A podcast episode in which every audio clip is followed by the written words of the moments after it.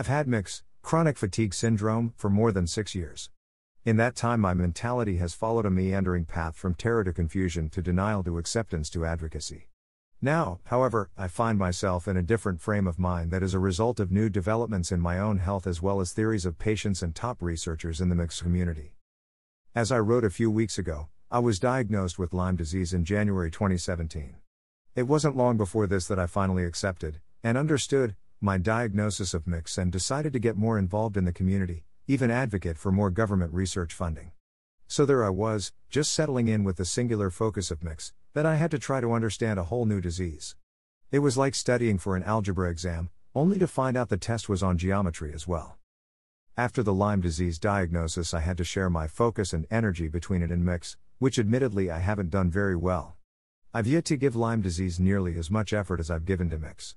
But for legitimate reasons 1. I was diagnosed with mix first, 2. I've had it longer, I think, 3. I'm not entirely convinced my Lyme diagnosis is accurate, and 4. Mix is more misunderstood and trivialized than probably any other disease, including Lyme disease.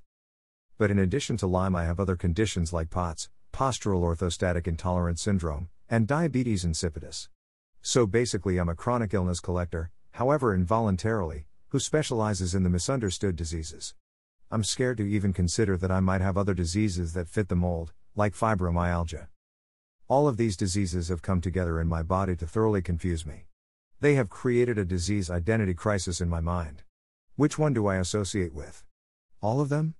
Just mix?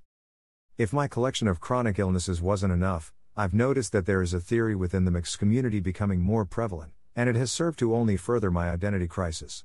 The theory mentioned by both patients and mix researchers is that the disease might actually be multiple diseases, not one mysterious illness. Identity crisis.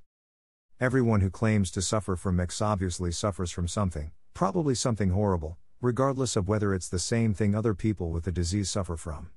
There are differences in our conditions, however, and it remains to be seen whether these differences split up mix into different diseases, or if it's just varying symptoms which every disease has. For example, if I compare myself to people with mix who are sicker than me, patients like Whitney Dafoe and Tom Kamen-Zinn, it makes me wonder if we all suffer from the same disease. For two years I was just as sick as them, but even when I was, there were differences between us. Whitney, for example, has severe stomach problems, and Tom too has trouble orally consuming food. They both have to be fed through a tube connected to their stomachs. Thankfully, I never had to endure that. I never lost my ability to swallow food, but I did lose my ability to chew solid food, and I had to drink liquefied meals through straws. Another example of varying forms of mix is found in Julie Rehmeyer's memoir, Through the Shadowlands. In the book, Julie has a case of mix that is spurred by a severe reaction to mold, but through trial and error she manages to make her condition manageable, or at least bearable, through mold avoidance. I, on the other hand, don't have a severe sensitivity to mold. Of course, if you rub mold all over my face, I would surely have a reaction, as I think most people would. So perhaps I'm sensitive to mold, but not nearly as much as Julie. And while Julie seems to be able to function at a higher level than me, it is important to note that we have some different symptoms. She experiences paralysis at times when exposed to mold. I haven't had that issue.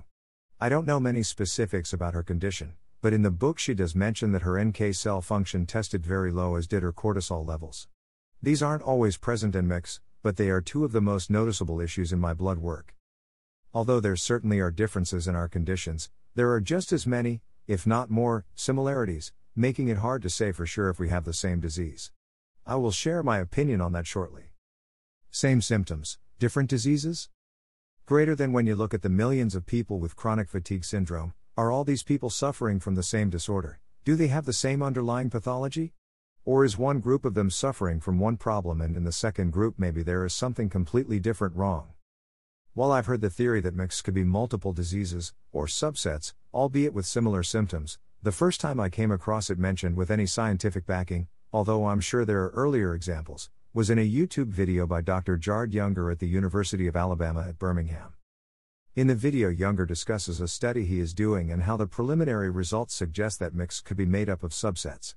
He mentions that scientific literature has already discussed how there may be differences in the acute and chronic phases of mix, as well as the symptoms, whether inflammatory, neurological, etc. I realize, as Younger points out in the video, that this is a question which has been asked for decades. And it's vitally important because, if there are in fact different subsets of mix, they will need to be treated with different protocols. For instance, an anti inflammatory treatment might do wonders for one subset of mix, while an antiviral treatment might help a different subset.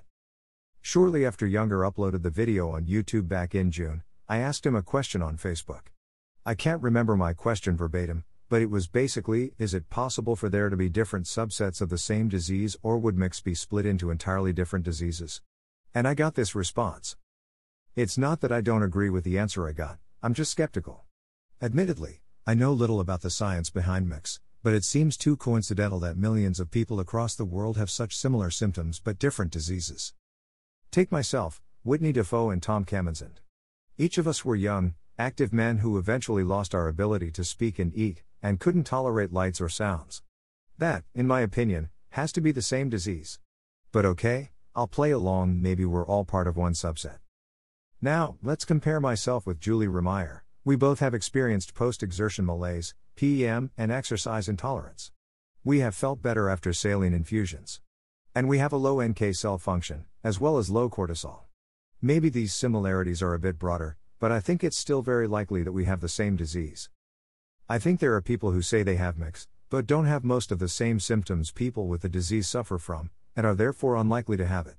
Whether it's someone who is severely depressed and experiences fatigue from the depression, or someone who was misdiagnosed by an ignorant doctor, these people definitely don't have mix, but they still suffer from something.